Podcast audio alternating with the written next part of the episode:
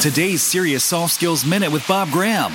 It's Thanksgiving week, and as I look forward to the Thanksgiving holiday, I think about the fact that I'm getting together with family, and usually that's a time where we have to collaborate. Now, you may say, What are you talking about? But the collaboration comes around what we're going to eat, how we're going to eat, how we're going to cut the turkey, how we're going to serve things, where the tables go, the chairs, who's sitting there, who's not sitting there, who can't sit next to this person, and this whole list of things that we deal with with family once, twice, maybe three, four times a year. So as you think about the holiday and celebrate it, think about where you collaborate with other people and how that leads to a better result with your Thanksgiving.